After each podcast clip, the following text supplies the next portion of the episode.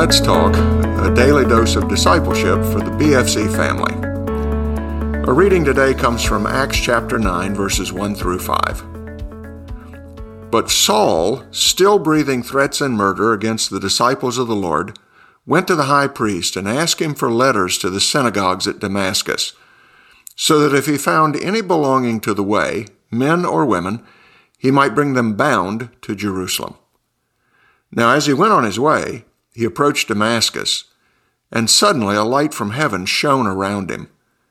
And falling to the ground, he heard a voice saying to him, Saul, Saul, why are you persecuting me? And he said, Who are you, Lord? This is the word of the Lord. I want to talk to you today about reading it wrong and reading it right. I'd like to reflect for a moment on that last verse, verse 5, which describes the astonished reaction of the Apostle Paul when Jesus appeared to him on the road to Damascus. His question was a good one Who are you, Lord? Paul's question is the right question for you and I to ask every time we pick up our Bibles.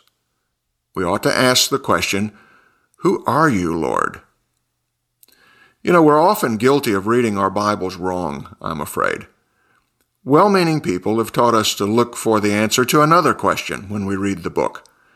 Not the question, Who are you, Lord? but rather, Who am I, Lord? And it isn't that the Bible doesn't have something to say about that. It's just that if we start with that question, we'll inevitably get a wrong answer. Books must be read from the point of view of their authors if we're to understand what they're truly about.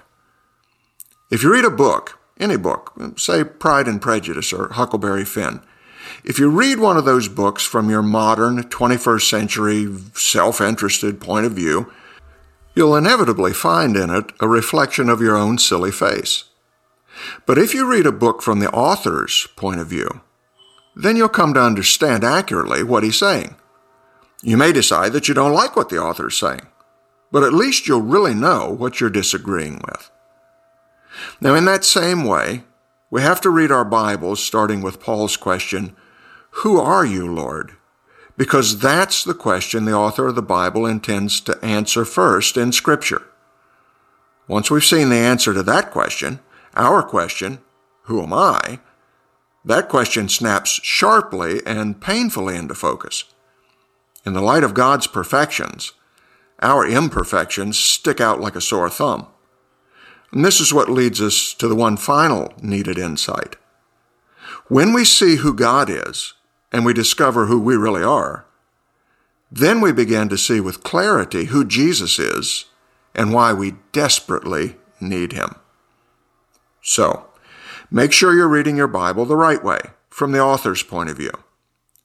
Next time you pick up your Bible, Here's an old prayer that you can use to make it your own, asking for help in reading your Bible rightly. The old prayer says, Make the book live to me, O Lord. Make the book live to me. Show me yourself within your word. Show me myself and show me my Savior and make the book live to me for Jesus' sake. Amen. Well, thanks for joining us again today. Join us Sundays for our online service at 9 a.m. or our on site services at 9 or 11 a.m. And we have an on site evening service at 6 p.m. as well. Thanks for joining us again today. Remember, when you're reading your Bible, be sure you're reading it right.